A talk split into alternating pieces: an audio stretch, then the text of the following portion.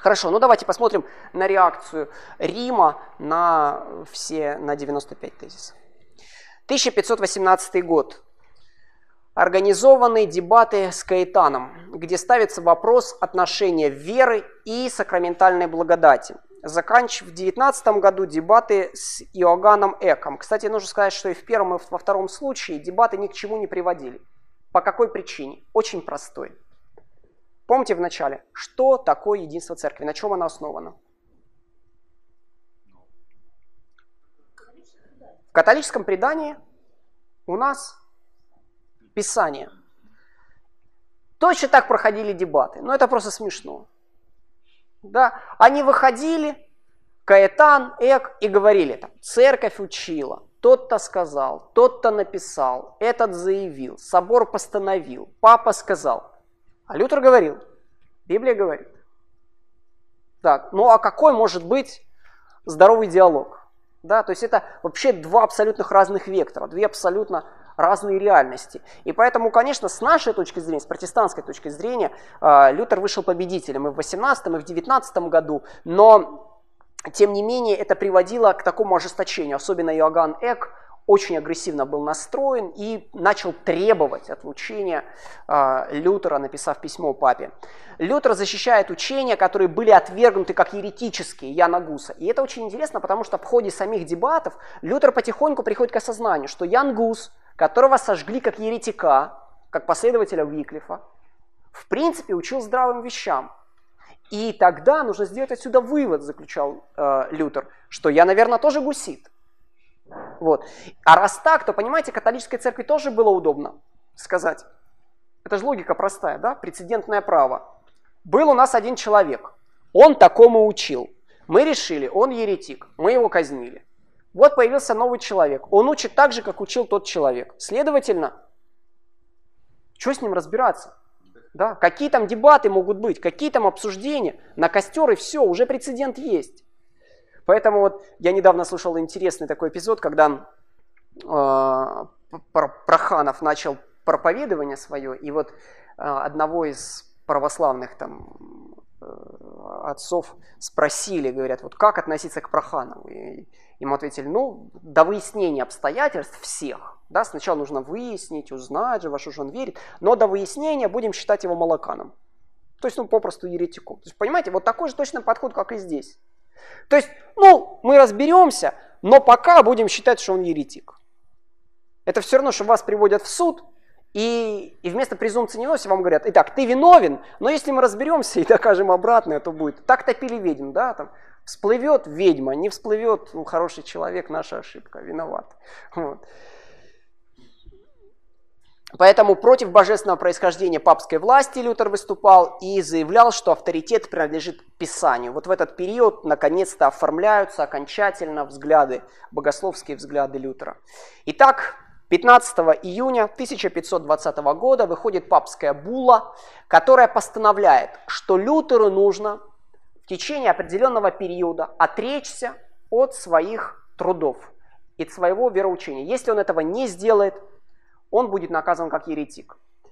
А, до Лютера это письмо доходит аж в сентябре, это известие, и только в декабре приезжает наконец-то а, делегация, которая привозит окончательно эту булу э, с требованием, чтобы он был отлучен. Что делает Лютер? 10 декабря, как, как это, кстати, делалось? Когда приезжал какой-нибудь человек вот с такой вот булой, то обычно устраивалось целое шоу, так же, как и с продажей индульгенций. Визуализированное такое. Когда брались труды этого человека, в данном случае Лютера, выносились на площадь, публично сжигались, там, провозглашались проклятия в его адрес, зачитывалась була, то есть это целая акция была. Чем на это ответил Лютер? Он 10 октября 1520 года собирает своих студентов, собирает других преподавателей, которые поддерживали Лютера, выходит за пределы Виттенберга и на краю города разжигают они костер, он сжигает там папскую буллу и сжигает ее копию, безусловно, сжигает копию папской буллы и сжигает целый ряд трудов различных схоластов и труды по каноническому праву. Тем самым, конечно же, он ставит крест. Поэтому э, такие вот, знаете, дотошные историки, которые пытаются, когда же началась реформация, они говорят, не, не 31 октября началась, когда 95 тезисов, потому что там он и папу уважает, и индульгенции не ругает, он только против практики выступает. То вот, конечно, 10 декабря 1520 года, это, конечно, очевидный серьезный разрыв с церковью.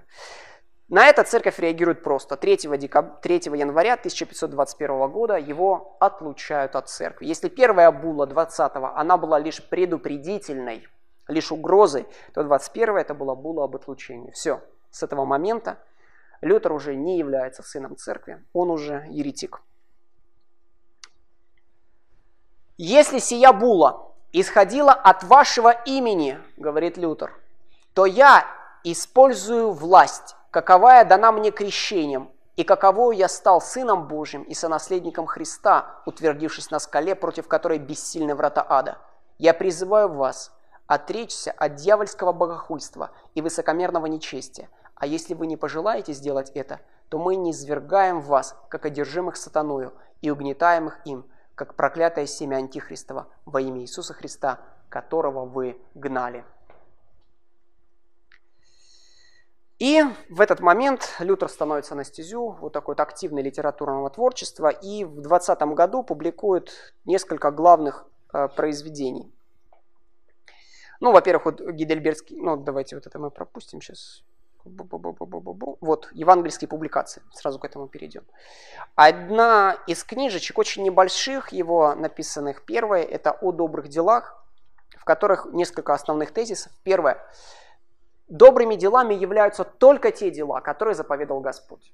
Лютер ясно дает понять, что людей приучали делать добрые поступки. Помним, да? Благодать и действие человека, которое заключается в добрых делах. Даже вопрос не в том, что первично – но обратите внимание, Лютер говорил, что вот эти добрые дела, это не просто те дела, которые заповедует Библия. Это выдумка, которую напопридумывали католические ученые. Это выдумка, которая надевает на людей непосильное ермо. Поэтому добрыми делами являются только те дела, которые заповедал Господь, а не те, которые выдумывает церковь.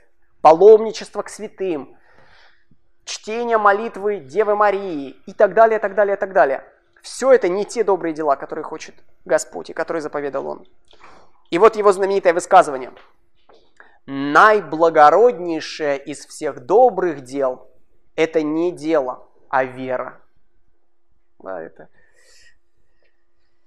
К христианскому дворянству немецкой нации следующий ключевой труд э, Лютера.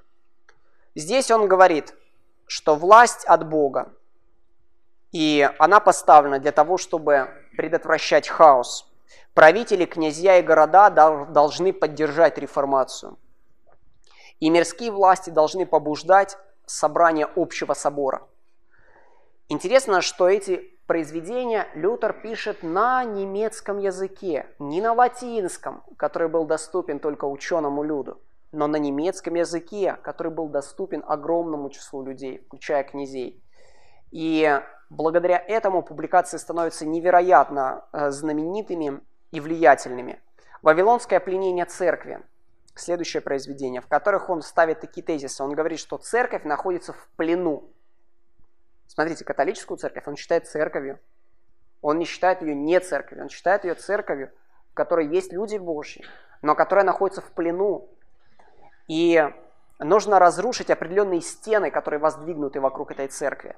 Это таинство, они проблемные. Вместо семи таинств должно быть только три или два. Да, почему здесь написано три? Потому что, хотя сам Лютер говорил, что существует два таинства, это крещение и вечеря Господня, тем не менее он с таким чрезвычайным благоговением относился к, та, к исповеди, что до сегодняшнего дня в некоторых лютеранских церквях оно воспринимается даже как третье таинство. Отрицание мессы и присуществления, а также выступает против злоупотребления папской властью и верховенства. Писание ставит во главу угла. Он взывает к личной совести.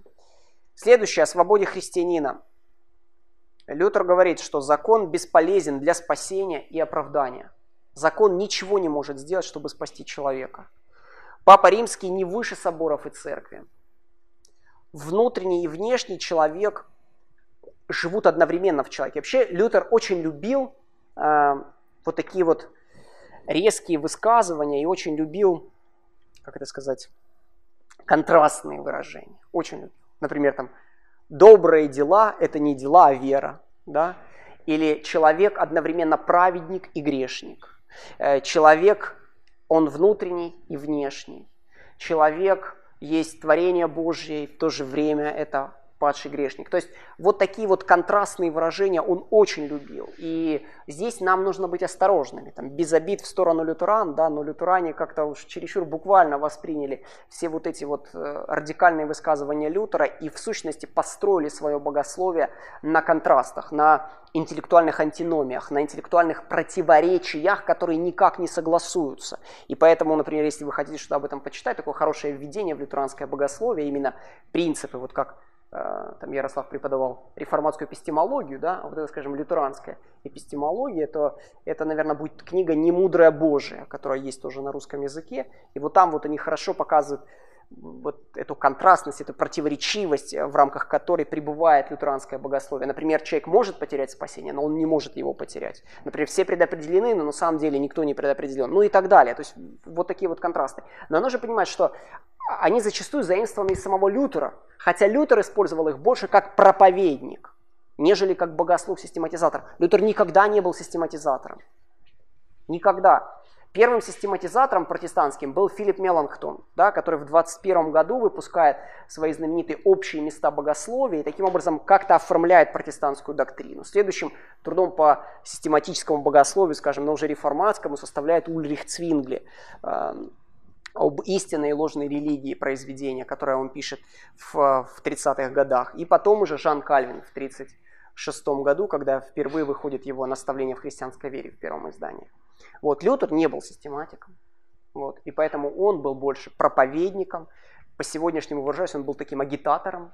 Вот, или как его сравнивают, он был, э, вы знаете, как поезда, занесло снегом. И у меня поезд опоздал э, в Харьков пока он добрался там по России, ехал, там все замело, он на 4 часа почти опоздал. И вот э, как чистят дороги на железной дороге? Поездом, да, есть специальный поезд, да, который расчищает. У него вот такой вот как э, есть такой как ковш, а потом идут дальше следом рабочие, да, которые отбрасывают снег, чтобы было свободнее между шпал. И вот здесь вот то же самое. Лютер, он представлял собой вот этот вот локомотив, который снимал вот эту поверхностный снег. Но дальше нужно было делать какую-то более тонкую работу, да, которую уже сделали последующие реформаторы. Христианин самый свободный хозяин всего и никому не подчиняется. Вот это тоже один из контрастных выражений Лютера. Лютер говорил, христианин – это самый свободный человек в мире. Он никому не подчиняется. Но христианин – это самый порабощенный человек в мире, потому что он подчиняется всем. Христианин не принадлежит никому, говорил Лютер, но христианин принадлежит всем, утверждал тут же он. Видите, да, он очень любил такие контрастные выражения. Христианин самый покорный слуга всего и подчиняется всем. Вот, другие историки любят говорить, что окончательный разрыв произошел даже не с сожжением папской буллы, а все-таки произошел на соборе в Вормсе. Окончательный разрыв. Конечно же, после папской буллы Лютера потребовали в Рим. Лютера потребовали казнить. Но здесь мы помним, что большие города, крепкие города определяли частично реформацию. И князья восстали, чтобы защитить Лютера. Хватило разума для того, чтобы собрать собор именно в Германии, а не в Италии, потому что его бы просто казнили точно так же, как это сделали с Гусом. И собирается собор в Ормсе под председательством императора. Императора уговорили дать гарантии, что при любом исходе дела Лютер останется жив. Он сможет живым и здоровым вернуться домой. А дальше посмотрим. Но вот эти гарантии были выторгованы, и молодой император Карл, он, зайдя на престол достаточно молодым, но очень могущественным, потому что он унаследовал и испанскую корону, и немецкую корону, и в тот момент э, на тот момент это было фактически самое большое государственное образование в Европе под его предводительством. Он собирает этот собор, на котором выступают католические оппоненты. И, в общем-то, Лютеру был задан только один вопрос. Вот на этой картине видно, да, как к нему взывают. И э, ему сказали, выложили перед ним эти книги о Вавилонском пленении, к немецкой нации. И спросили, ты ли являешься автором этих книг? Лютер сказал, да, я являюсь автором этих книг. Они сказали, отрекаешься ли ты от того, что здесь написано в этих книгах? Лютер сказал, мне нужно время подумать. Да, и тут можно по-разному оценивать, что он там струсил, испугался. Но представьте Лютера. Послушайте, Лютер не обучался в какой-нибудь революционной школе. Он не готовился с детства быть реформатом и революционером.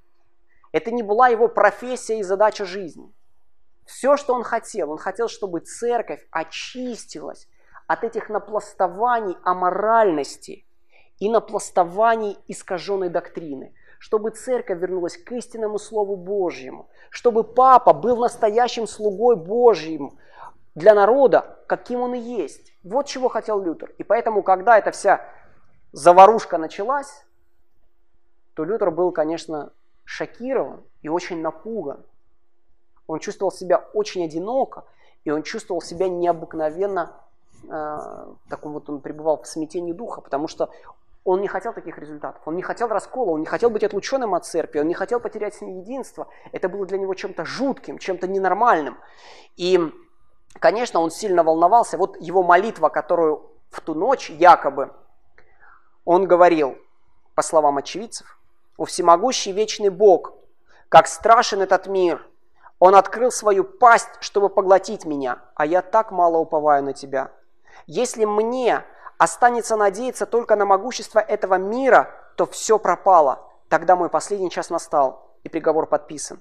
О Боже, помоги мне преодолеть всю мудрость мира сего. Сделай это. Только Ты один можешь, ибо это не мое дело, это Твое. Я ничего не имею против них, этих великих мира сего, но это дело Твое, и это справедливое и вечное дело. О Господи, помоги мне, верный и неизменный Бог, ни на одного человека не могу я надеяться. Все человеческое ничтожно и непрочно. Ты избрал меня для этого дела, прибудь со мной, и во имя Твоего возлюбленного Сына Иисуса Христа, который есть моя защита, мой щит и моя крепость. И Тогда на следующий день он вышел и сказал, это мои писания, да, на самом деле я это написал. От него потребовались снова отречения от этих слов.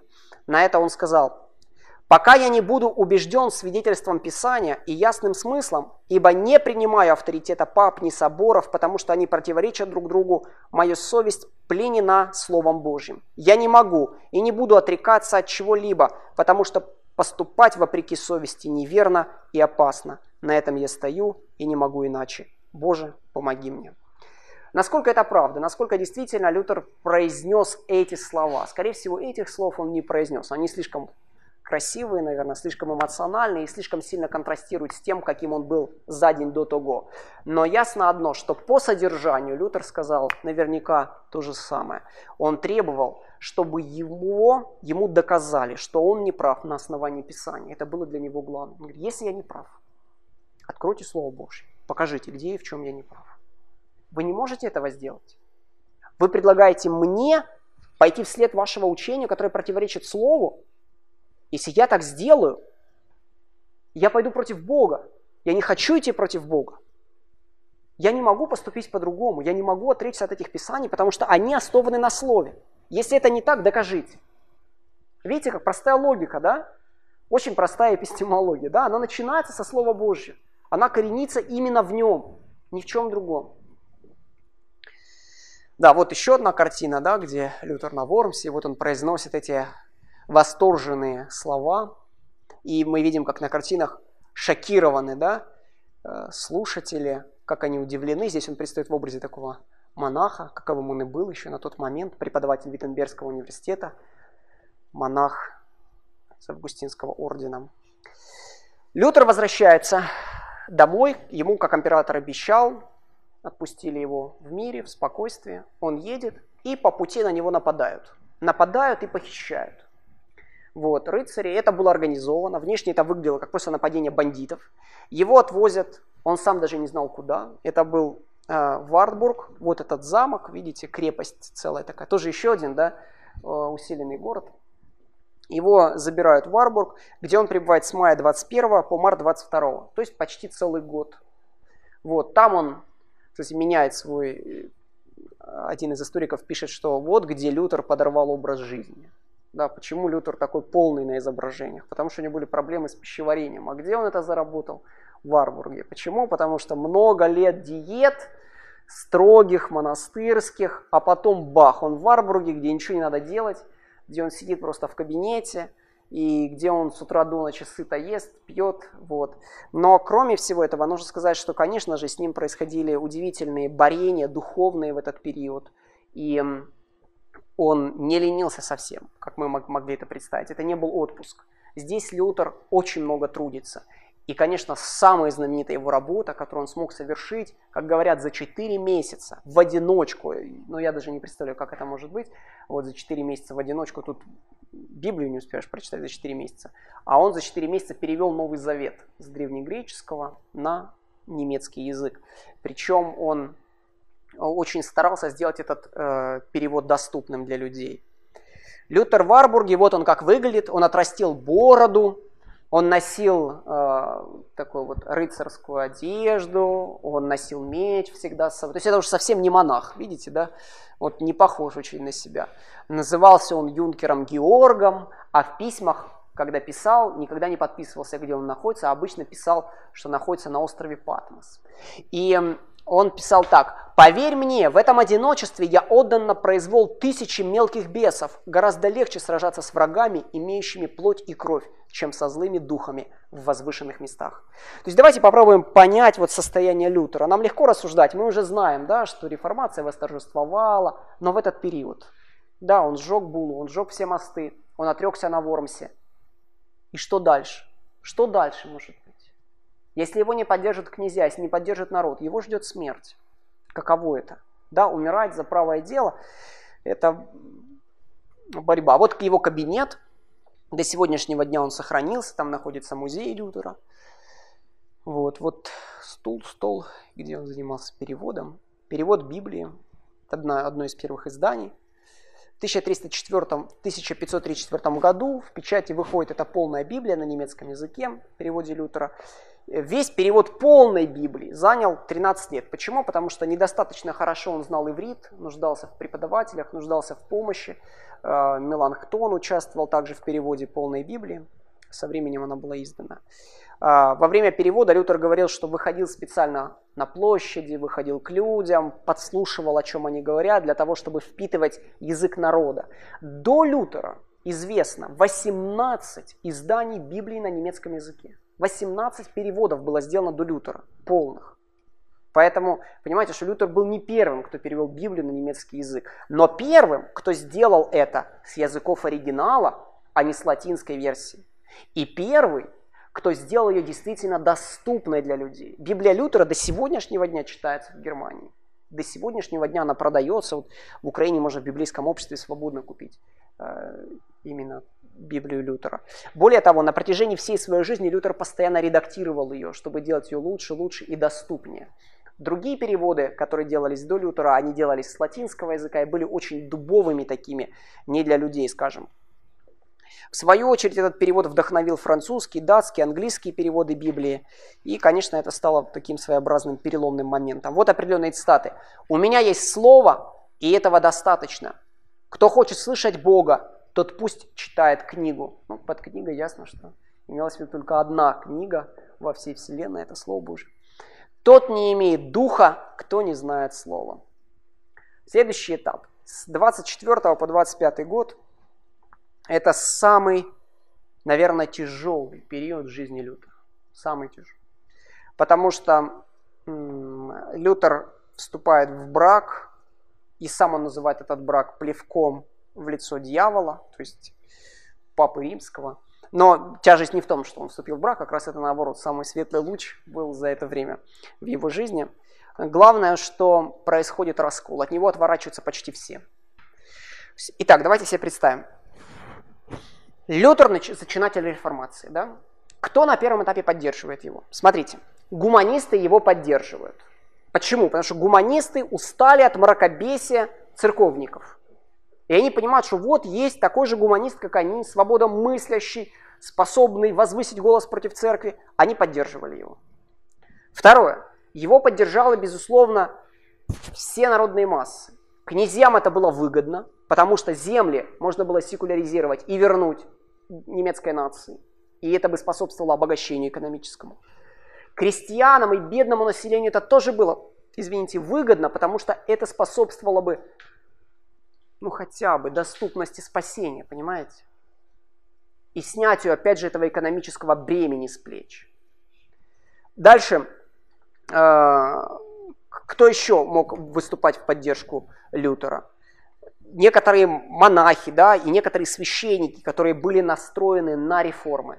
Но в 25 году, это просто ну, какой-то удивительный год, от него отворачиваются все. То есть у него происходит конфликт и с крестьянами, начинаются крестьянские войны так называемые, и с гуманистами, особенно знаменитое произведение Эразма Роттердамского «О свободе воли» в это время пишется, и с князьями, потому что часть князей возвращается на сторону католической церкви.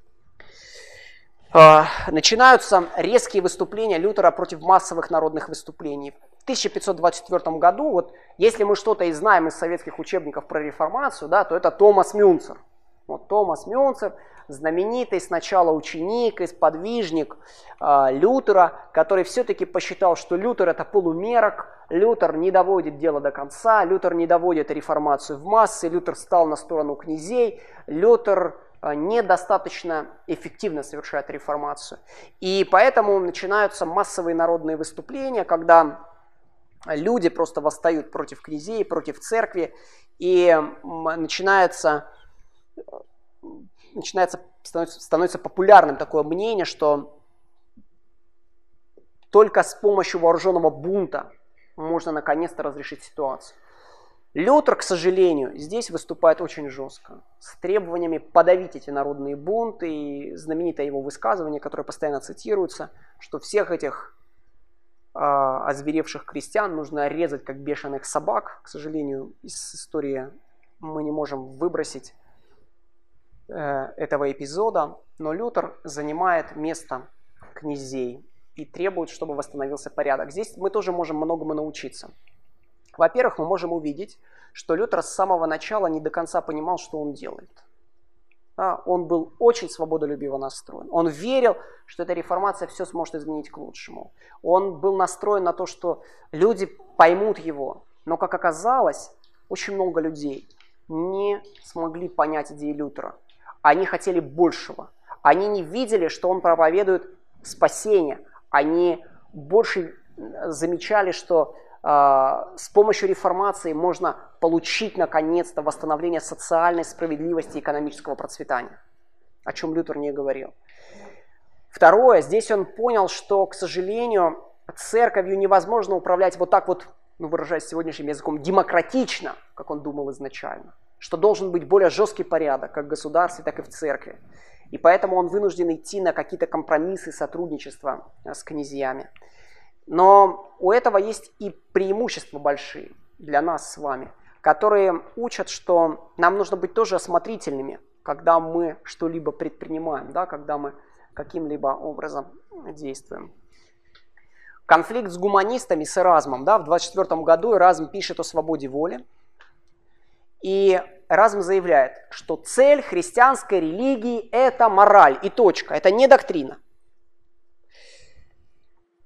Мне очень импонирует тот взгляд, что до Лютера, Кальвина и Цвингли и прочих реформаторов реформации не удавалось, потому что чаще всего предтечи реформации были сосредоточены на моральной составляющей жизни. Их интересовало зачастую просто моральный облик, их не интересовала доктрина.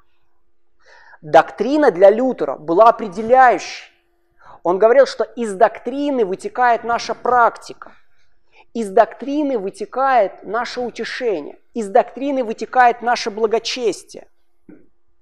Если мы имеем правильную доктрину, знаем ее, то, скорее всего, мы будем правильно жить. Может быть, что мы можем знать правильную доктрину, но жить неправильно. Это может быть. Но если мы не знаем правильной доктрины, то жить мы точно не сможем правильно. Понимаете? И я вот недавно заходил в книжный магазин и смотрел книгу по агрессии. И вот человек, автор, он сам зоолог, если мне не изменяет память, там где-то он там какой-то очень маститый, и вот он рассуждает очень много об агрессии в человеческом обществе. А поскольку он зоолог, то он смотрит вот как в животном мире агрессия функционирует. И он приходит к выводу, что без агрессии животный мир не может существовать. Он обязан, она обязана просто быть. Это регулирующий инструмент в обществе. И тогда он приходит к выводу, что в человеческом обществе агрессия тоже должна быть. Она бы могла быть замечательным регулирующим инструментом. Просто ее нужно правильно направлять, или как там Фрейд говорил, сублимировать, да, и так далее. То есть с ней нужно просто верно обращаться. Но в принципе агрессия должна быть в обществе. Если ее не будет, общество просто может исчезнуть, попросту говоря. И вот это мне очень напоминает Экклезиаста, который, помните, говорит, откроем, что они в сущности животные, да, людях. То есть если мы не ориентируемся на Слово Божье, на Господень стандарт, на что нам остается ориентироваться? На то, что вокруг нас. Если мы не подражаем характеру нашего Бога, да, может быть, это очень сильное такое выражение, которое я сейчас говорю, то нам остается только подражать другим характерам, которые вокруг нас. Характером из мира животных, характером из нашего общества. И э, поэтому и сами гуманисты, они не попадали в точку. Их Евангелие, оно было порочным. Потому что их Евангелие заключалось просто в моральном образе жизни. Просто живи хорошо. Смотрите, как делала католическая церковь. Помните, благодать, да? И наши действия. Бог дает благодать, мы отвечаем, у нас не хватает сил, очень жаль. Да, кризис Лютер. Лютер как разрешает эту дилемму? Очень просто. Он говорит, это благодать, пассивно. Мы ничего не предпринимаем. И поэтому Господь нас спасает. А знаете, как гуманисты решали эту дилемму? Они по-другому решали. Они говорят, да, есть Божьи требования, есть Божьи стандарты. Но в целом, в целом, Бог хочет, чтобы мы просто постарались. Если мы постараемся, и у нас получится, слава Богу. Не получится, тоже хорошо. Понимаете, это, это уже не Евангелие. Это уже просто обман. И Библия считал Эразм, книга настолько непонятная, что простым людям ее в руки давать нельзя. Ее нужно, пусть ученые, там, проповедники, пусть вот они ее толкуют, читают и так далее. А простой народ не должен читать Библию.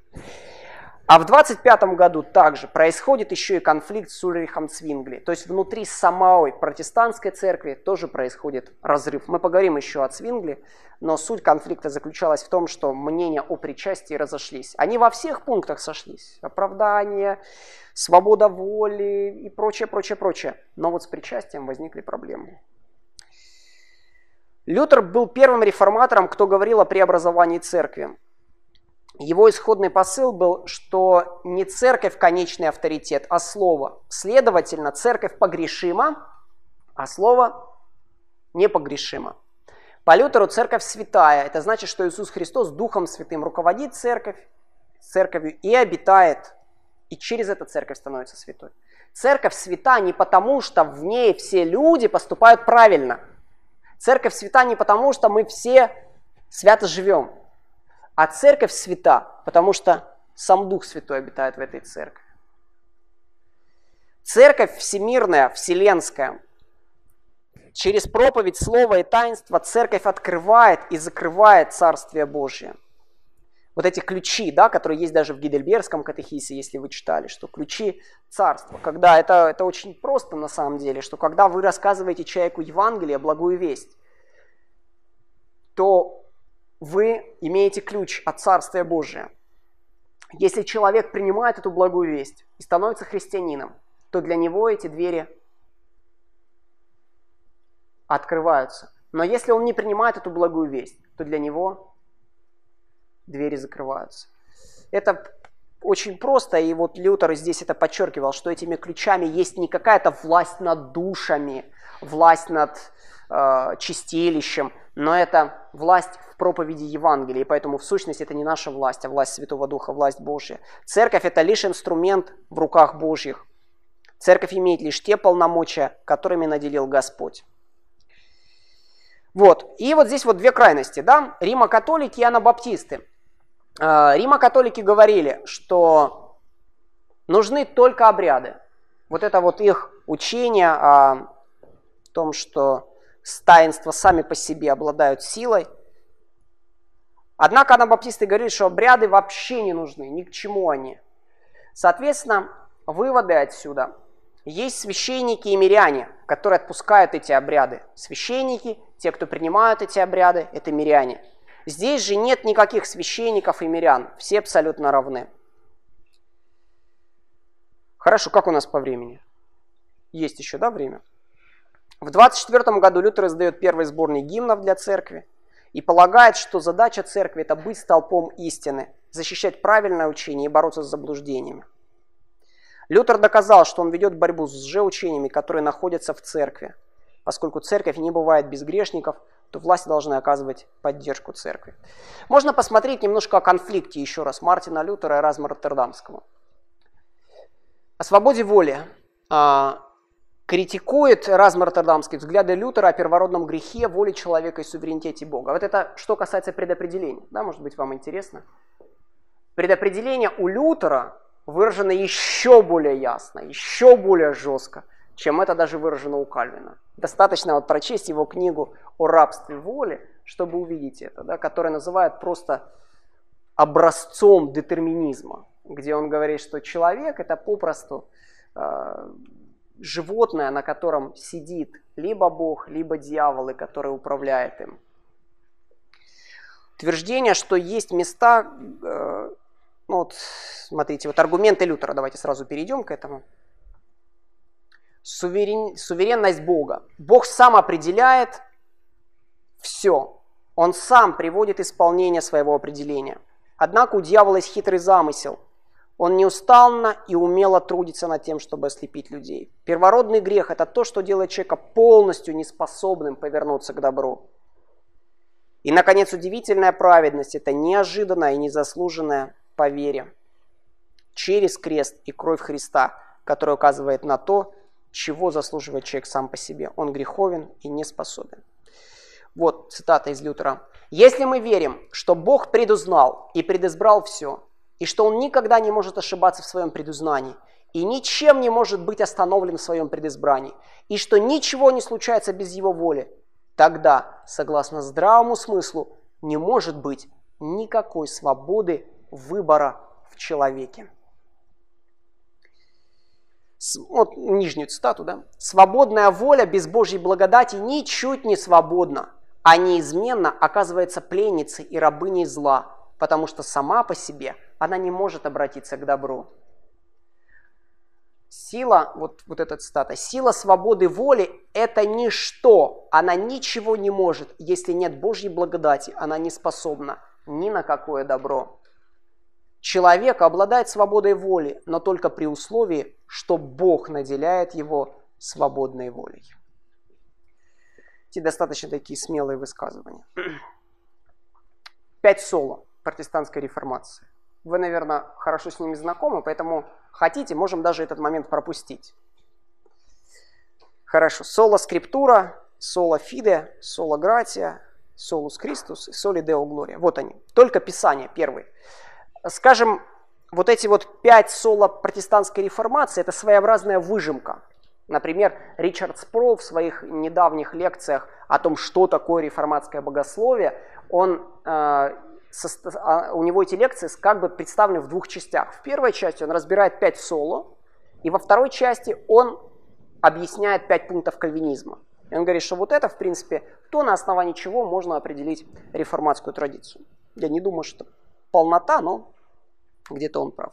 Соло скриптура. Суть этого принципа в том, что авторитет Писания над церковью, над папством, над церковными законами и над преданиями отцов церкви. Мы подчиняемся тексту, а не текст подчиняется нам. Это актуально может быть да, и для сегодняшних толкователей. Библия есть единственный путеводитель жизни и благочестия. Его цитата «Нет более нужного, как сидеть и учиться ежедневно у ног Христа». Говорят, что Лютер в год прочитывал Библию три раза, его биографы. Если представить Библию могущественным деревом и каждое слово веткой, то можно сказать, что я встряхнул каждую ветку, потому что я хотел знать, что там есть и что оно значит. Да, вот какое желание изучать Слово Божье, да, какое сильное желание. Соло фиде, только вера. Через веру во Христа Христова праведность становится нашей, и все, что Он имеет, становится нашим. Точнее, Он становится нашим. Поэтому мы не делаем ничего и не можем ничего принести Богу, чтобы оправдаться перед Ним. Да? Только вера. Но в конце концов мы понимаем, что вера не является действием. Вера это не труд. Вера не происходит от нас. Вера происходит по благодати от Бога. Поэтому следующий пункт сразу же. Это только благодать. Никогда Лютер и его последователи не одобряли вольную, так называемую «что хочу, то делаю жизнь». Никогда. И это мы уже видели, да, уже в 95 тезисах он об этом пишет. Согласно Писанию, послушание есть результат благодати. Закон говорит «делай это», но это невозможно сделать. Благодать же говорит «верь это, в это». И тут же все уже сделано во Христе. Да, к великому сожалению, Лютер отбрасывал третий принцип закона. Да, какие принципы закона существуют? Цели. Обличить во грехе. Вторая цель – привести ко Христу. И третья – это наставить в праведной жизни. Наша пер, первая цель закона и основная – это, конечно же, показать, что мы грешники. Когда мы берем в руки закон, помните, как Иаков пишет, да? Как зеркало. Подошел, посмотрел и понял. Вот Слово Божье, оно как это зеркало. Мы открываем и видим, ага, вот они требования Божьи. Я соответствую этим требованиям? Нет. Я грешник. Тогда вторая функция закона. Что же мне с этим делать? Идти ко Христу. Закон становится где-то водителем ко Христу. Он подводит нас к Нему, где мы можем найти прощение. И третий тезис, он практически не используется Лютером, к сожалению. И за счет этого законы Евангелия обрели а, контраст уже в раннем лютеранстве. Настолько сильный, что в принципе есть такая последовательность. Закон, потом Евангелие. И все. Но, скажем, реформаты прибавили после этого еще закон. Да? Закон, Евангелие, закон. В первом случае закон это обличитель и детоводитель ко Христу. Христа мы находим в Евангелии, и тогда вступает вот эта третья функция. Во Христе мы начинаем уподобляться нашему Богу. Учимся жить праведно. Это то, о чем вот постоянно Давид пишет, да, когда он говорит, что закон для меня это сладость, закон для меня это очень приятно, закон это, это просто прекрасно. И мы иногда не можем понять, почему это так но потому что здесь под законом имеется в виду не что-то, что связывает нашу волю, не что-то, что как домоклов меч нависает над нами, чтобы погубить нас, но отражение характера Божия, отражение воли Божьей, какими Он желает видеть нас. И Он сам меняет нас своей благодати. Потому что помните, освящение – это тоже чей труд? Это Божий труд. Это Божий труд. Соответственно, следующее. Только Христос только один Христос, только один Христос посредник. Центр всего есть Христос, и каждое слово в Библии указывает на Христа. И, наконец, последнее, хотя это не было выражено самим Лютером, многие приписывают это уже, скажем, кальвинизму, Вся слава принадлежит только Богу. Крест – это Божий нет человеческой способности кооперировать делами с Богом в деле спасения. Вера – это дар Божий и дело Божье в нас. Человеку очень тяжело верить в благодать Божью. Человеческое сердце не может понять это. И еще один момент, о котором э, важно, чтобы мы сказали, это призвание. Э, Лютер и впоследствии Кальвин активно развивали эту доктрину, которая говорит, что каждый человек имеет свое призвание в жизни. Абсолютно каждый. Дело в том, что в средние века полагалось так, что лучше всего это, конечно, быть священником. Лучшая царица всех наук – это богословие, безусловно, да, а Фома Аквинский писал. И я пробовал много раз этот опрос проводить в церквях. Обычно так и выходит. Вот людей спрашиваешь, вот какая профессия более святая?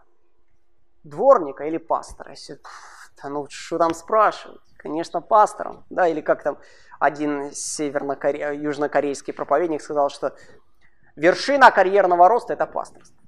Ну, в принципе, выше этой точки ничего нет. Это верх карьерного роста.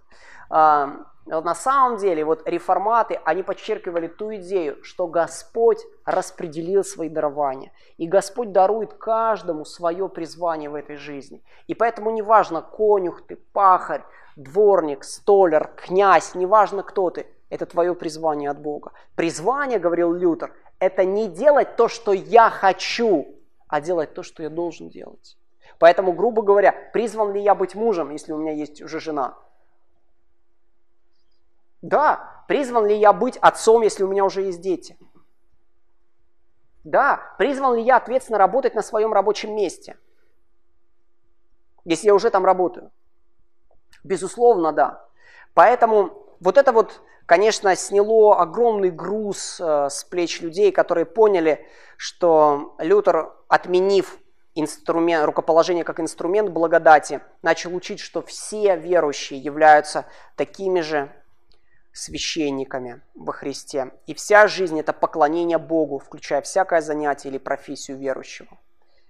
Соответственно, не только монахи, но каждый верующий ежедневно служит Богу.